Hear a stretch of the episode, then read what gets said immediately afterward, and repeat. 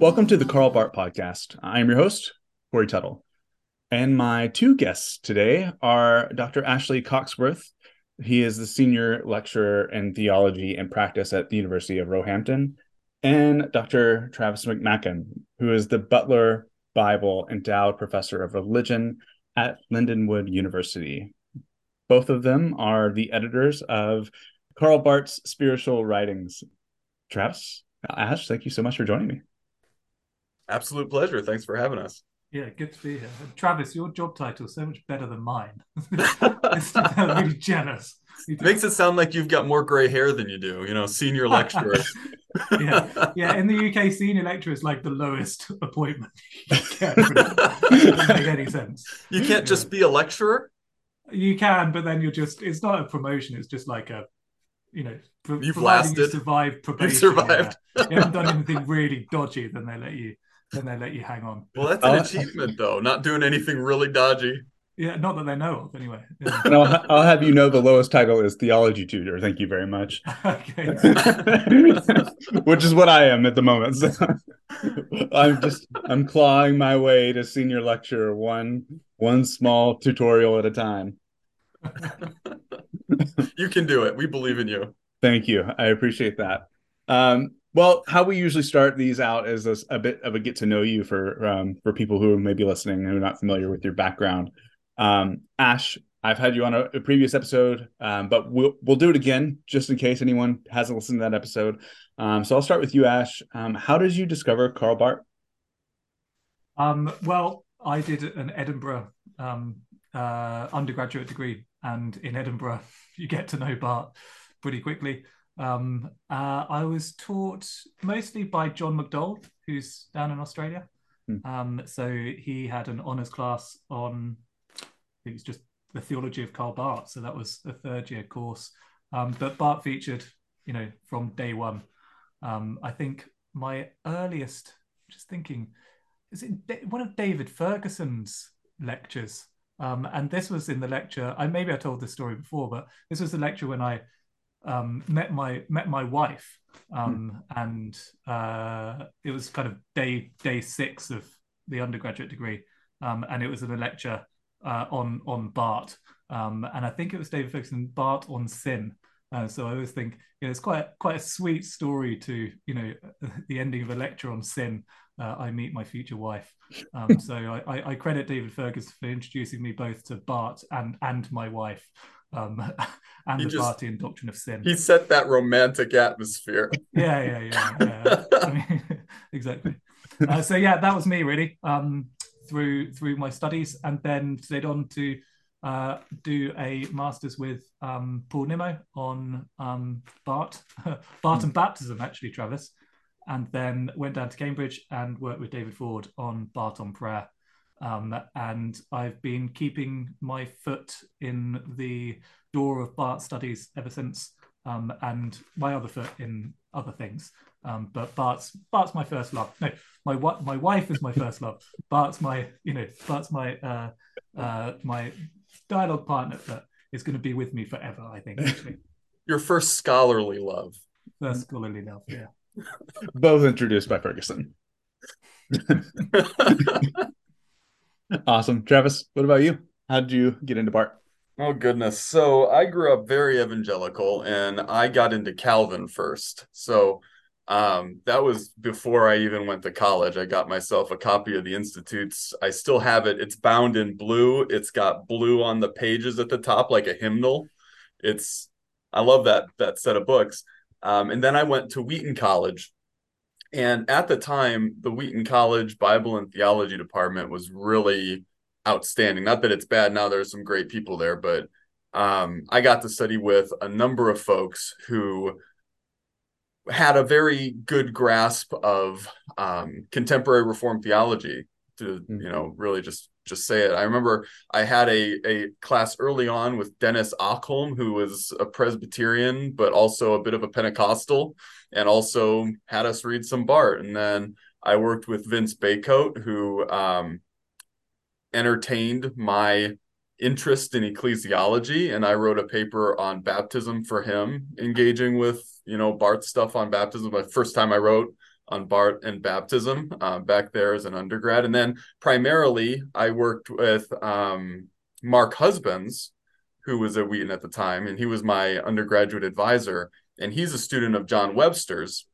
And so I actually had the chance to take a class on Barth from Mark as an undergrad, and we read the first half of Church Dogmatics 2 2 and did election.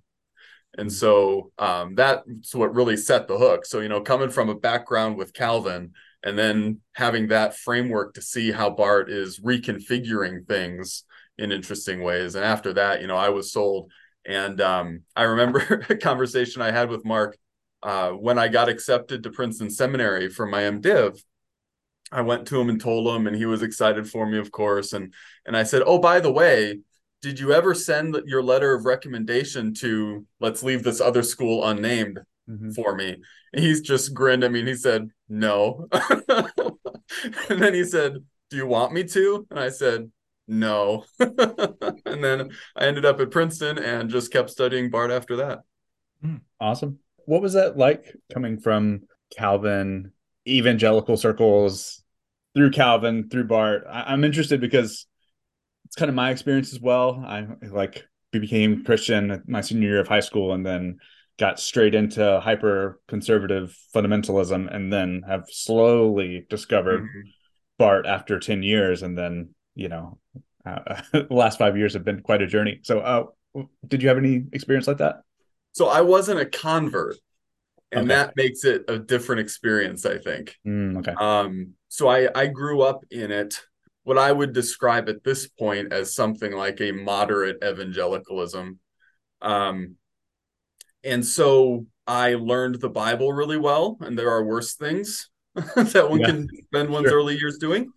And then, you know, getting into Calvin because Calvin's theology is so infused with his biblical imagination. And you know one of the things i've really gotten into is in studying him later on is how his commentaries and the institutes interact um, in interesting ways. So i mean i love that about calvin and then you hit barth and barth's the same kind of thinker hmm. right? You have got to understand the biblical story and be familiar with the biblical text to really get um, what he's pulling out of that and how he's reworking the theological imagination. So i think it gave me the foundation that I needed to really get what Barth was up to hmm. um, on a on a large scale um, once I encountered him. So you know, for me, it was a very natural progression just as I studied and learned more and broadened horizons. And uh, we may get into it later, but I always joke I don't have much of an inner life.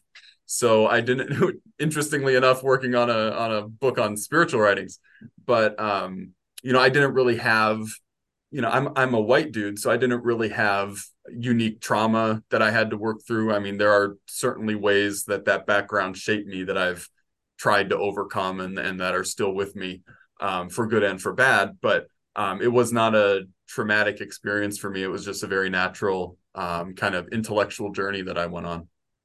Awesome. How did you both meet, Ash? Like, uh, did, have you known each other for a long time, or is this sort of uh, a, a, new friendship? Um, well, we've only actually met in person once. I think really? that was the AAR yeah. last year, where they did a, a book panel um, on uh, on on the topic of this book. So that was that was great. Um, finally, to to meet Travis, but we'd um, corresponded for several years over, you know, emails for the purposes of this book. Um, but before that, we were kind of nearly um, contemporaries uh, studying Barth, different sides of the world. Um, but um, we we overlapped um, a little bit. I, actually, I went to because um, I, I, went to Princeton in my second year of my doctorate, and I think that was probably when we were probably actually a stone's throw away from you were probably did you work in the library, like near the Barth Center? Yeah. So yeah. So what year would that have been? That would have been oh 2000 and uh, uh 2011. So we probably just missed each other. So it would have been okay. fall 11.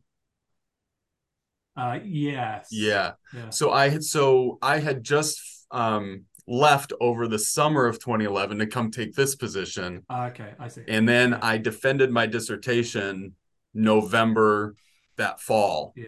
So we Yeah. just missed each other. I mean, we would have been there for like a day or two at the same time, but Yeah, because. I, I did meet some of some of the people who who would have been your peers. Mhm. Um, so so maybe that's when I kind of picked up on your reputa- reputation.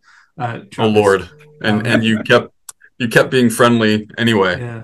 But I tell you why I went to Princeton, and it was primarily because of uh, your man Mark Husbands. Mm, Um, because at that point, you know, you know, you're at that stage of doctoral work where you're, you know, fingers crossed, no one else is writing on your exact area, and I was writing on Barth's Ethics of Prayer, and sure enough, Mark's dissertation was under Webster, Barth's Ethics of Prayer. yeah. So I basically went to Princeton. This was before you could kind of get things, you know, through the internet and all that, um, to go and you know read Mark's dissertation. Um, so it was a pretty traumatic experience for me actually reading a really great dissertation, which never came out as a book. No, it didn't. it should have done. Um, it's it a shame of- that that we didn't know each other because I've had a digital copy since like Right, there we 2004. Yeah.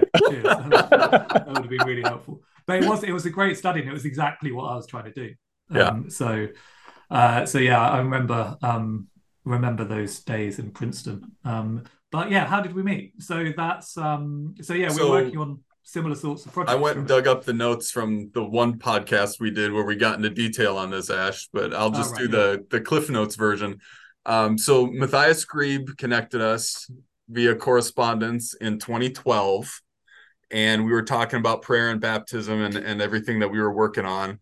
And then our, you know, fast forward five years, our books came out. I reviewed your book Ah, yeah, that's right. And we talked about like we connected about that in January of 2016 and then in December of 2016 is when you emailed with the idea for this project the spiritual writings project. So after that it was lots of Barth spiritual writings correspondence. And I've I was thinking about it Ash. I think we may have actually talked live more about the book Yeah, after it was done than we Yeah, ever did while we were working on it because it was just a lot of emails for the most part. I remember we had a couple conversations, but yeah. um, yeah, it's interesting to think about what this kind of work looks like these days as opposed to what it would have looked like, you know, 50, 100 years ago. It'd been a very different experience. Yeah, sure. You know, our, our doctoral dissertations were quite different, um, but we were we were exploring, you know, similar sorts of questions around divine human agency, working with similar texts, you know, at least historically from the same historical period. You know, I was, I was, I was gravitating towards the ethics of reconciliation. So, you know, the tail end of Barth stuff and, you know, obviously the baptism fragment for you, uh, Travis. But these were also sort of at the time neglected neglected corners of Barth scholarship. There were the the bits of Barth that people weren't all that interested in. Um, but um, but we were but we shared, I think, that a similar sort of interest for the more marginalized bits of Barth. Um, and I don't think I reviewed your book, did I, Travis? Maybe No, missed opportunity. yeah, missed opportunity to return the favor. Um, but yeah, no, we shared. So we shared that we shared a kind of similar stage of our careers, but also similar sorts of concerns and questions and ways of dealing with and handling Barth's texts Yeah. and ideas. You mentioned that Ash sort of reached out to you about this project, Yep. Travis. Um, how did that come about? Is that something that like the pub, like you just think there's this is a series that Barth is not in yet and needs to be in? Maybe maybe I'm the one uh, to put this together, and I know someone who would be in, or how does that work? Yeah, so this is this is this is this was me, wasn't it? Um, Yep. Let me just try and get the chronology right. So, I mean, I I, do, I don't know about you, Corey, but you know, I love this series, and and I've always always loved this series. Actually, it's one of my go-to go-to series, the classics of Western spirituality. Whenever I'm in a secondhand bookshop, you know, this is you know, I always think, oh, there's there's bound to be a copy of something or other, some obscure text in the series. Um, so I've been collecting them for years, um, and um, you know anyone who's broadly familiar with the aims and objectives of the series will know that it's one of those which focuses generally on pre-modern thinkers, and it's a Catholic press, so you know generally favors uh, Catholic uh, writers um, not so much, you know, modern, very modern, very reformed theologians such as barth. Mm-hmm. So I, I knew it was always going to be a bit of an ask, you know, to try and get a um, a, a volume on Barth in the series.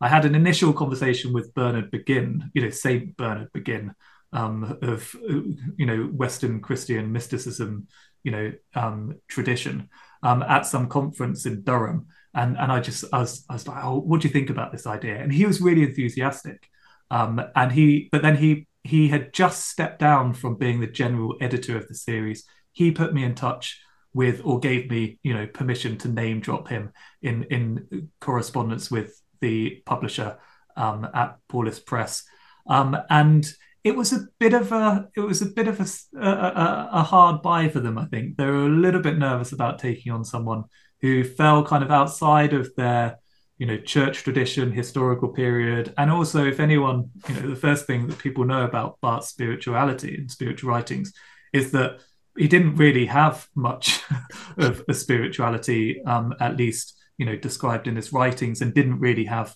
spiritual texts as uh, as such um, so um, this is just a very long-winded way of saying that I needed someone else to work with. I really, I think, to make the proposal that I gave to the publishers um, compelling and persuasive. And I wanted, you know, um, to, to work with someone in the states um, who could speak to um, uh, and and work within the conversations that were happening in uh, North American scholarship. and Travis was the first person I thought of. and Ash has never put it this bluntly, but I suspect that what he needed was a Princeton connection. Yeah, it, was, it, was, it was helpful. It was helpful. So wanting to wanting to tie together the UK and North American Barth centers uh, a little bit for the project and and make it yeah. more attractive to the publishers that way, which yeah. worked. yeah, it worked, but I think it also says something about the nature of the book too that there was this initial suspicion. It was like, hang on a minute, what's Barth going to be doing in this in this series? You know, what what status does Barth have in the sorts yeah. of conversations that play out? So to um, you know, make we know you know we did need to make the proposal as um, compelling as possible, and the peer review process I think reflected, um, you know, the, the thoroughness that the publishers you know took the proposal and you know um, wanted to you know make it the best it possibly could be. Hmm. When when both of you set out to do this, I'm wondering like your beginning conversations of all right, we're going to make a volume on Karl Barth's spiritual writings. How did you decide what was in and what was out? I guess because I'm thinking the church dogmatics are massive. You have all of the writing around those. Like, mm. surely you didn't start like, all right, let's start in uh the word of God and the, and theology, and then read until like let's finish Church Dogmatics four, read some prison, prison writings and whatever, and then be done. Um, did you have specific texts in mind as you came to uh, to do the project, or did you sort of just read around and, and take it from there? Yeah, I mean, there are certain texts that it would have been impossible to leave out, right? Some of the prayer texts, baptism, all of these kinds of things that are very traditional, kind of church oriented, maybe not spiritual practices the way that that gets used, but very much church practices that are mm-hmm. tied in with um, spirituality more broadly conceived. But then also, you know, we cast a really wide net. Um, and that's part of, you know, maybe it feels a little odd to include Barth in a spiritual series, as we said, because he doesn't sit down and write, okay, here's something spiritual that I want to say, or here's a meditative practice that I want to include, or things like that. But he engages with um, key aspects of the Christian spiritual tradition all the way down through history. And um, so, you know, you start pulling those texts, you start pulling texts on those kinds of themes, you know, pride, um, sloth. These are spiritual themes that spiritual writers engage with um, in the tradition. And so we just started pulling everything that we could find and that we could think of as it intersected with that until we had more than enough to work with, which is always where you end up with Barth. You always have more than enough to work with. And after that, it was a fairly um, practical exercise, not only in shaping the different sections and, and organizing um, the way that the volume was going to work, but also, you know, what pieces of writing could we get publication rights for? Mm-hmm. and for how much of the texts and so on so we kind of had to balance the the spiritual and the capitalist if you want to put it that way um, as we as we brought the collection together as you've mentioned already that um, isn't necessarily known for his uh, spirituality or spiritual spiritual writings. You mentioned that he's not necessarily a spiritual writer, but uh, there, there still seems to be an impetus that there's there's enough material there, and clearly there is. I mean, I read the book and it, it's great. It's it's filled with tons of of really valuable things. Why do you think that his spirituality needs a book? I guess like like what what makes you think Barth would be hmm. perfect for this series when uh, he isn't necessarily known as a spiritual writer? Well, I think um, Travis, you'll have your own response to this, um, but you know, I, I see the book as making two contributions to hmm. different mm. areas of um, intellectual and um, uh, other sorts of activity. I mean, I think it's making an intervention into the spirituality studies thing to say actually Barth's mm. Barth's a player here. You know, he's he's got a contribution.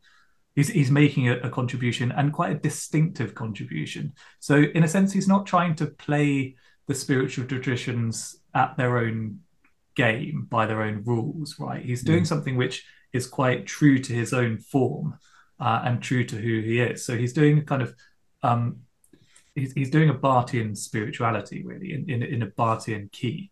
Um, he's he's not trying to kind of do something that's not true to who he is.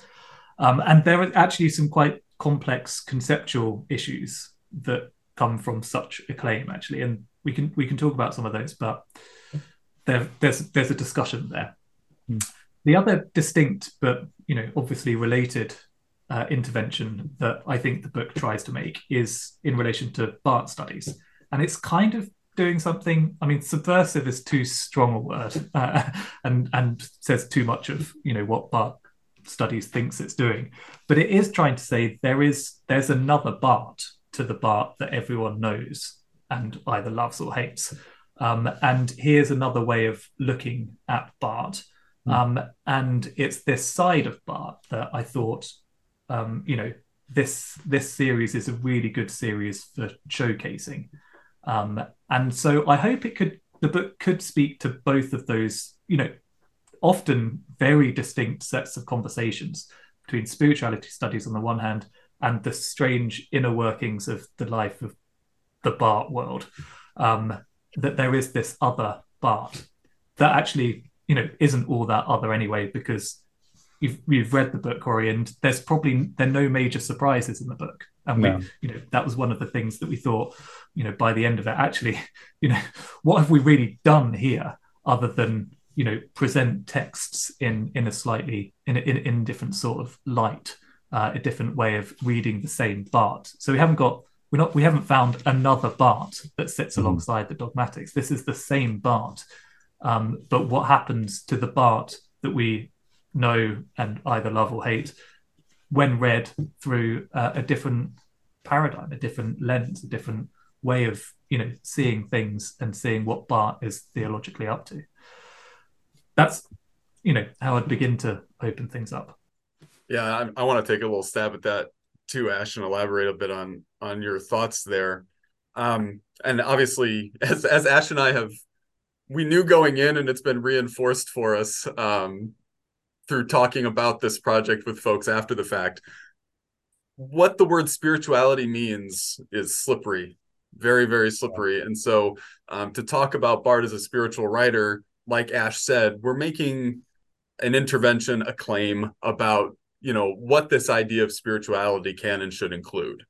Um, so that's definitely a, a, key piece of it that we continue to grapple with in conversation with some folks um, as we're we're putting together something else right now. But um, in terms of Barth and Barth's studies i the way that i kind of think about it Barth was a theologian of the second article right um, and so you've got a lot of folks reading Barth and reading theology through the second article. Got nothing against that. I have those those instincts myself. But as I talked about in my bio, I kind of came to theology out of a very churched context. Mm-hmm. And all along the way, I've always been interested in the doctrine of the church and ecclesiology and church practices. So at Wheaton, I did a thesis on the Eucharist. Hmm. And then I switched over to baptism throughout my graduate studies. So that's always kind of been where my mind lives. And in in for me, it's it's where does theology actually the rubber of theology actually hit the road in terms of Christian practice. And so that's where the ethical component comes in as well. That's how I make a political turn. You know, all of that is how is theology practical, not in the practical theology as a discipline, but you know, in people's lives making a real impact. And so that's third article. Hmm. And so you think about Barth as a second article, you've got a lot of folks right now, well, maybe not a lot of folks, but a substantial number of folks. And I think of Katherine Sonderegger as kind of out in front there, who's really focused on the first article. Hmm. And how do we, and even Bruce McCormack to a certain extent takes Barth in the second article and starts thinking about the first article on that basis. And somehow it takes a while for folks to get around to the third article. Well, Barth himself at the end of his life made a comment about maybe in the future it'd be possible to do a theology of the third article.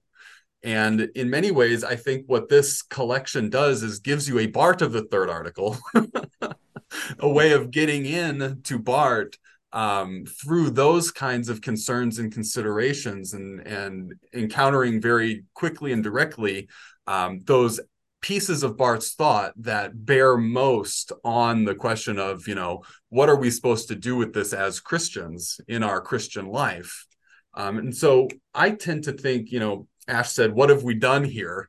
Um, I tend to think that we've given folks a really good intro to Barth um, for church folks and for people who are studying in seminary to become pastors and and for folks who live out of that less out of the whole you know i'm interested in theology and therefore getting into Barth but i'm interested in christianity i'm interested in the church i'm interested in this community and how to think about it in a reflective way and here's Barth who's going to be able to help with that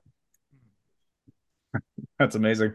Um, just to, one one thing yeah, actually there on Travis uh, on on your comment there, Travis, and through the articles. I think you know I, have I've always wondered, you know, what is what's Barth's key contribution here, um, and we begin to set this up a little bit in the introduction, um, but you know, I think what Barth offers spirituality as as a thing, as a discourse, as well as you know a practice, is was it was it von Balthasar spoke of Barth as a god intoxicated theologian, and and that's really what Barth's spirituality is about. It's about God. It's theocentric. It's it's it's theologically heavy, um, and maybe through the articles there, actually, that's that's one way of really reinforcing that point that spirituality isn't this, you know, cozy, comfortable, you know, loved up thing necessarily for Barth. It's a very serious matter it's it's about it's about God. It's about it's part, participation, you know, in the divine life of God. Um, and you get all of those just amazingly rich dogmatic surges within Barth's spiritual writings. So I think you know his, his, stuff on glory, I think, is just you know where a lot of this actually is is is theocentrically related. Um, it all flows um, from those dynamics of glory that you get in in Barth's doctrine of God, um, and that's really where what it all comes down to. So, so that's one of the main offerings of the book of a richly, I think, dogmatic vision of spirituality, which is quite an unusual way of coming at spirituality. Mm-hmm. You mentioned the introduction. Um, one there's a line there in the introduction that that you guys give that I I think um, if we explore it a little bit, I, I think it, it's sort of the paradigm setter. Like it just it sets up here's how Barth is going to do this. Uh, here are Barth's concerns when it comes to speaking of spirituality. Um, so the, the line is um, it's about uh, you, you write it's on page two. There are several critiques that define Barth's life, and that the primacy of religion of religious experience would lead down a cul-de-sac of the worst sorts of interiority. So that's the quote, the worst sorts of interiority. That that's that's the danger. Um, so I'm wondering um, if as we head into like what does Barthian spirituality mean? What is bad interiority? Like like what what are the what's the content of that and what makes it bad? Ash, I want to punt this one to you if that's all right. okay, so I think for that we were we were trying to make the claim, and I think these are I vaguely recognise those that turn of phrase, so I think I'll, I'll claim that one rightly or wrongly. um, but but I think what we had in mind there is that a, lot of the time when Barth's talking about Barth, so Barth doesn't often talk about spirituality, and look in the index. There's no reference to spirituality. Do a search through um, you know, the, the online Barth stuff, and you, are not going to find much there. When you do find Barth speaking about spirituality, um, is is generally a bad word. It's a naughty word for um, uh, for Barth, and that's because it's often code for other stuff. Mm-hmm. So it's a slippery concept in the sense that no one actually knows what spirituality is, and Barth clearly doesn't really know. Um, but it's slippery also. It's especially slippery for Barth because um, it's it's coded behind it all sorts of other critiques. Um, and in some of the uh, more kind of sustained treatments of spirituality, I, I think really, you know, Barth's aiming at Schleiermacher and, you know, the, the, the, the, the you know, his, his the, the, the, the, stories that we all know about Barth's mm. relationship to um, Schleiermacher. And I think that's kind of his, his chief nervousness. Uh, a concentration on matters of interiority is a kind of slippery slope into everything that he saw went wrong with with Schleiermacher, um, which makes actually, and if you flip forward to the end of the book, spirituality is is a political thing for Barth, mm.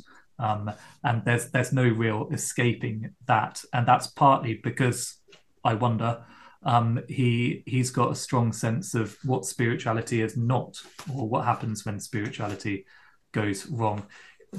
I'd like to nuance that and you know qualify it in all sorts of ways. But I, I suspect you know whatever what was what was that really insightful you know turn of phrase that you just mentioned corey from the introduction the cul-de-sac of the worst sorts of interiority yeah i wonder whether that's kind of what he's getting at what, what do you think travis do you think, do you think it's... yeah i think that's right but i mean we can track that i mean at listening to you talk i mean reading schleiermacher after feuerbach yeah. is really the challenge that Barth has. But I mean, you can look all the way back to Augustine, right, and his Neoplatonism and the way that it impacts his um, theological work and his um, spiritual practice, and you know, Barth is kind of I don't want to say tone deaf to it, but also I kind of want to say tone deaf to that whole register because yeah. um, I think he he feels it's a um, a really short trip to some kind of um, intellectual, emotional autoeroticism hmm. that hmm. actually doesn't proclaim the gospel in the world and make the world a better place for people. And so um, you know, looking at where Barth comes from as a pastor in Safenwil, his his political engagement there, um, working with the factory workers and and getting involved with different socialist groups. Um, I think Marx is also there. You know, kind of reading Schleiermacher after Feuerbach, and then reading Feuerbach after Marx, or in in tandem with Marx. Um, Barth doesn't want Christianity to be the kind of thing that gets used to prevent the world changing for the better. And then he sees World War One. He sees um, what happens in the Weimar Republic in the 20s, and then on into the Nazi period. I mean, he's seeing different ways that Christianity gets co-opted and undermined because of misplaced concreteness, because of what he thinks is um, focusing too much on what we think, what we feel as human beings, as opposed to, as Ash said, focusing on God. And so it's this reorientation away from uh, a focus on the self and the human. And that, you know, lines up also with Luther. You know, Luther, I think, is the most quoted person in the church dogmatics, interestingly enough.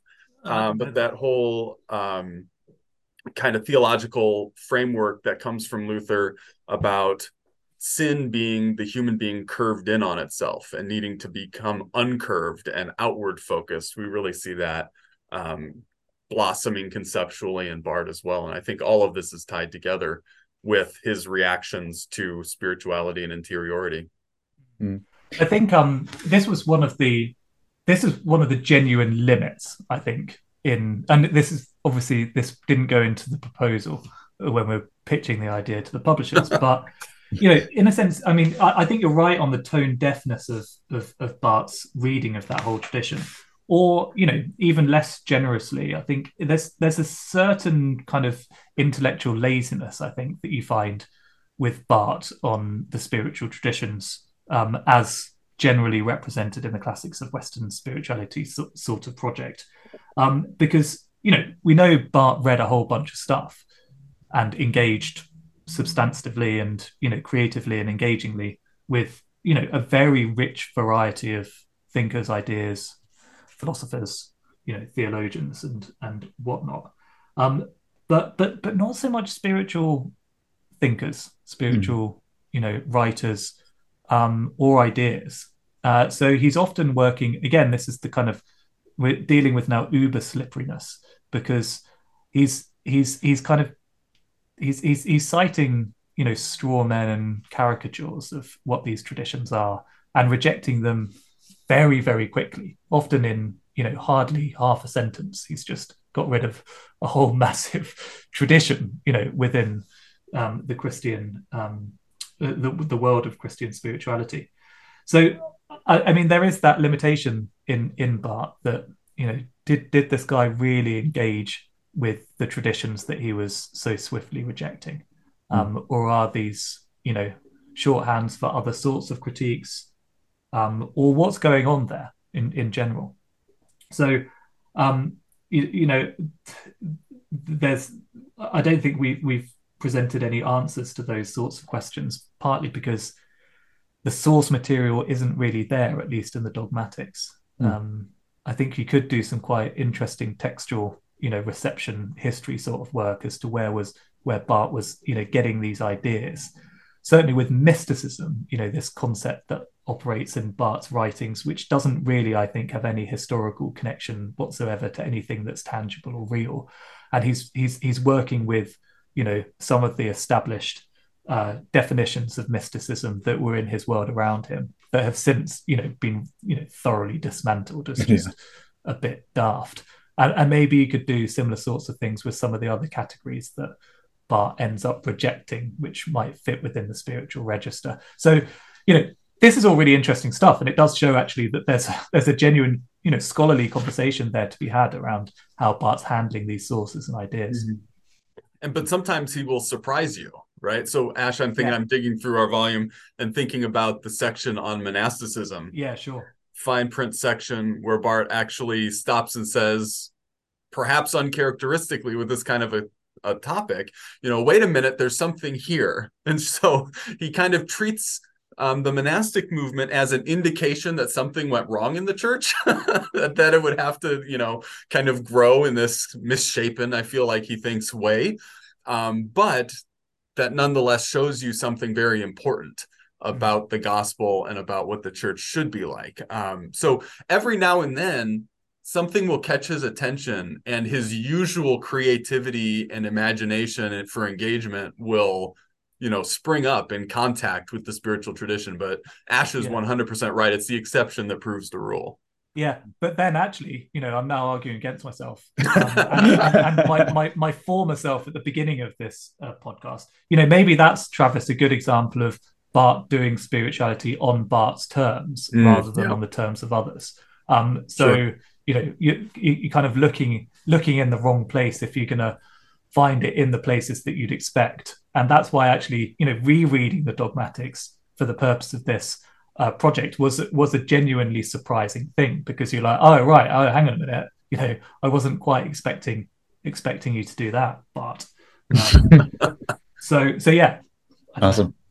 So in the in Barth's biography, you sort of get this idea that he's flying by the seat of his pants as he gets hired on to be a, a lecturer uh, and is starting to read these sources that we're talking about and just doing his best to work his way through. And then uh, as time goes on he gets he seems to get more of a handle on it. Uh, i'm wondering uh, travis on your you have a podcast uh, the McMaken cast um, where you uh, have the uh, you you have this series on you working through Barth's Göttingen dogmatics. Yep. Um, so I'm wondering, is there anything that we see uh, any difference in the young Barth who is sort of picking up these uh, church fathers and trying to lecture through them um, in, in, terms of spirituality as opposed to maybe later on as he's kind of worked through church history? I mean, I might have to defer to Ash for the the genetic account of Barth's engagement with the spiritual tradition, but I can, I can give a few impressions. And I mean, you say it's kind of like he's flying by the seat of his pants. Like, no, he 100% is. Definitely. Yeah. And he, he says as much in his correspondence. I know there's, there's one letter that I remember reading um, I think it's to Thurneysen where he's like, "Yeah, I'm up till 4 a.m. writing, and sometimes all of it's crap, and I just have to cancel class." And you know, oh, so gosh. he he really was just kind of figuring out as he went along. And I I had a similar experience when I um, came to Lindenwood to teach religion. I didn't, you know, I know Barth as well as most people who know Barth. Um, but I had to teach Hinduism and Buddhism and all of these kinds of things. And I distinctly remember sitting at the kitchen table late at night, poring over these texts and putting thoughts together. And I, I mean, I can totally relate to the experience. Um, I, I also think that um, one of the things Barth's trying to do as he makes his quote unquote dogmatic turn, and there's lots of things that he's trying to do. And um, I like some of them better than others, and I do think there are key ways that he um, betrays some of his best impulses as he moves deeper into the 20s. That's a whole different podcast. Um, but one of the things he's trying to do is come up with a conceptual apparatus that will prevent two things from happening or would theoretically prevent two things from happening that had just happened a few years before for him. And the first is um, all of his theological teachers signing on to the idea that Germany needed to expand its territory as an evangelistic missionary exercise. Hmm. Now, this is not the usual um, long list of intellectuals supporting the war that most people point to. There was a shorter list specifically tied to the missiological point um, that I think is um, the one that set him off. But that's that's one piece of it. The other piece of it is the SPD totally rolled over in German politics and supported the war. And Barth just felt both of these as a betrayal, hmm. um, a fundamental betrayal, both theologically and politically. And so he's thinking about, you know, what kind of understanding of the world do we need where we don't make these kinds of mistakes and he's he's turning back to the tradition. He's groping for answers and he's trying to put something together an educational program together for pastors that's going to help them go into congregations and preach and develop a form of Christian community and understanding of the world where these kinds of what he thinks of as fundamental betrayals uh, of the gospel won't happen again and then Hitler comes along.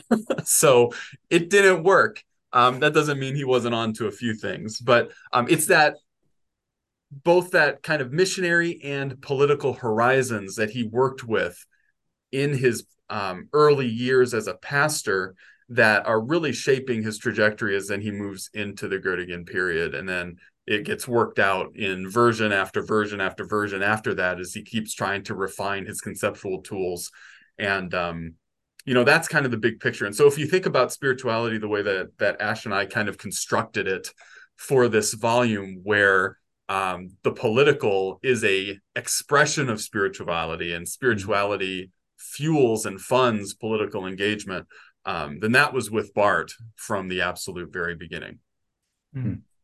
Mm. i think um just to add briefly to that it, it does I, I mean, I don't have a, di- a, a, direct answer like that to um, you know the the sort of intellectual development that might happen between those transition points for Barth. Um, but what, what I can say in relation to our volume is that there was never a kind of fixed picture for Barth as to what spirituality is mm. um, or should be. Um, it was heavily kind of particularized according to context, yeah. you know, time, life, what he was reading. Um, in other words, it evolves and changes and shifts and transitions over the course of his life. Uh, and one way, you know, when we're trying to think how we're gonna how we're gonna cut this cake of you know the dogmatics and then some. Mm-hmm. Um, we've we settled on this format of having you know four parts to the volume, which are kind of thematically governed, um, but also hopefully make sense within a rough Barthian sensibility. But then organize within those four parts the specific primary texts um, in, in, in a chronological order to try just to keep track of those transitions and shifts between, you know, Barth moving from his early period into, you know, um, you know, those early cycles of lectures and then into the dogmatics and beyond.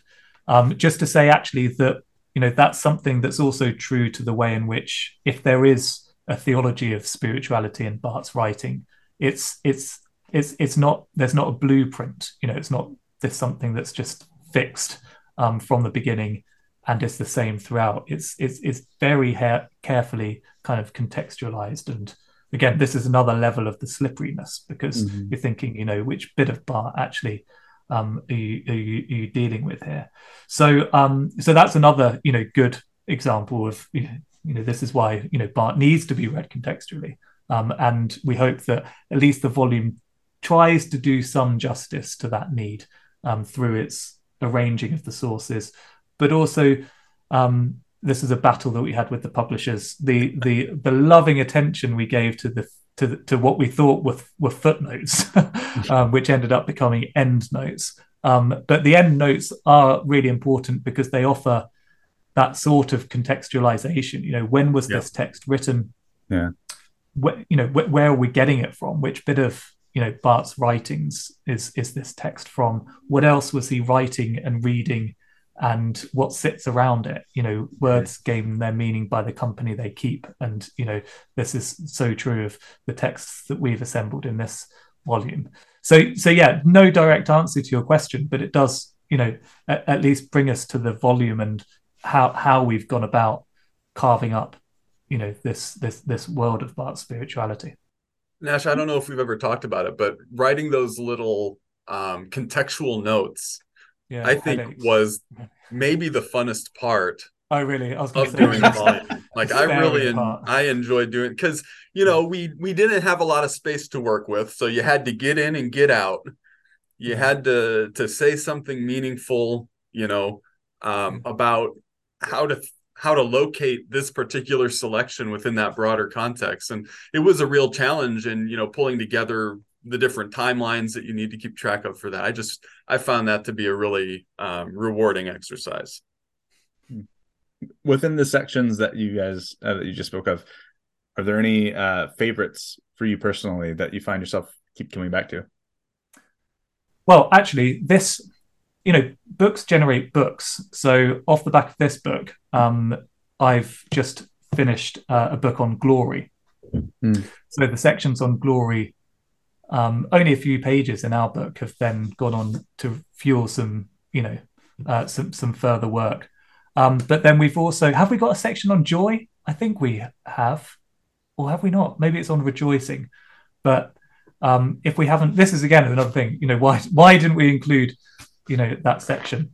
Um, but um, there's certainly a kind of the the the the, the doxological sort of um, positive um, feeling that I think you get from some of these texts is is something that I'm continuing to think through in relation to the theme of joy um, in in in another project that I'm working on. So I'd I'd probably go for those sorts of you know those sorts of texts, but especially the glory one. You know, for that's you know that theocentric richness as we discussed earlier on.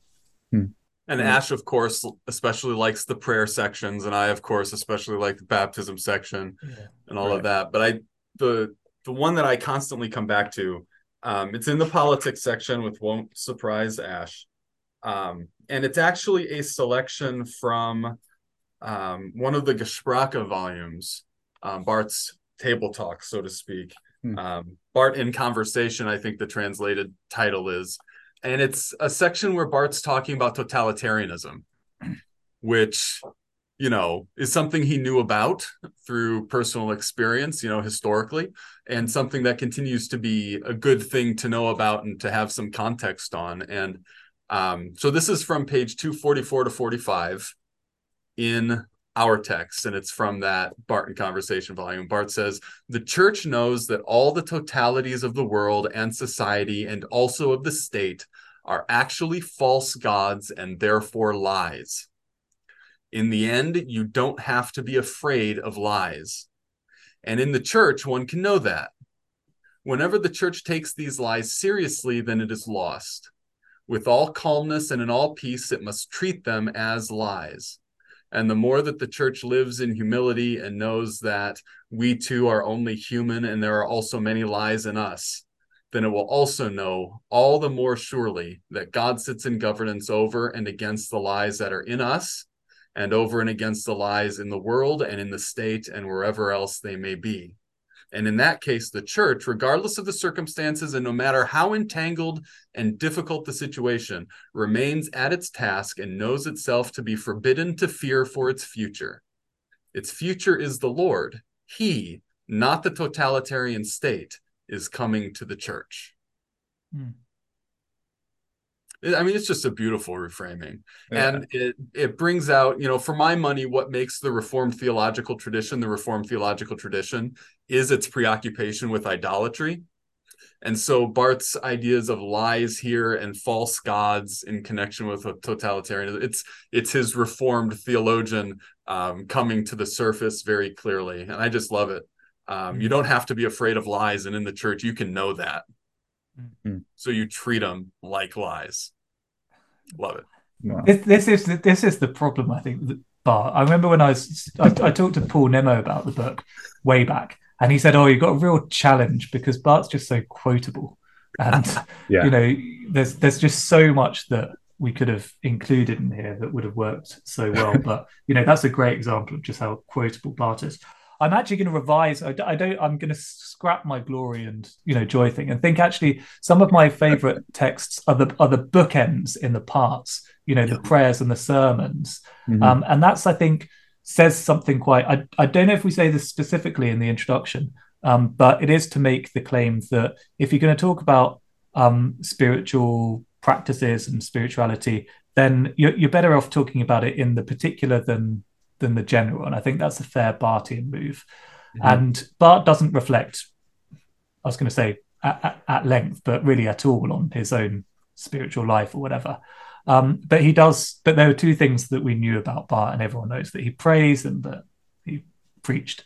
Um, and these are two kind of concrete, uh, genuinely concrete things, uh, tangible things in Barth's life that relate, I think, quite specifically to um, the theme of spirituality and spiritual practice.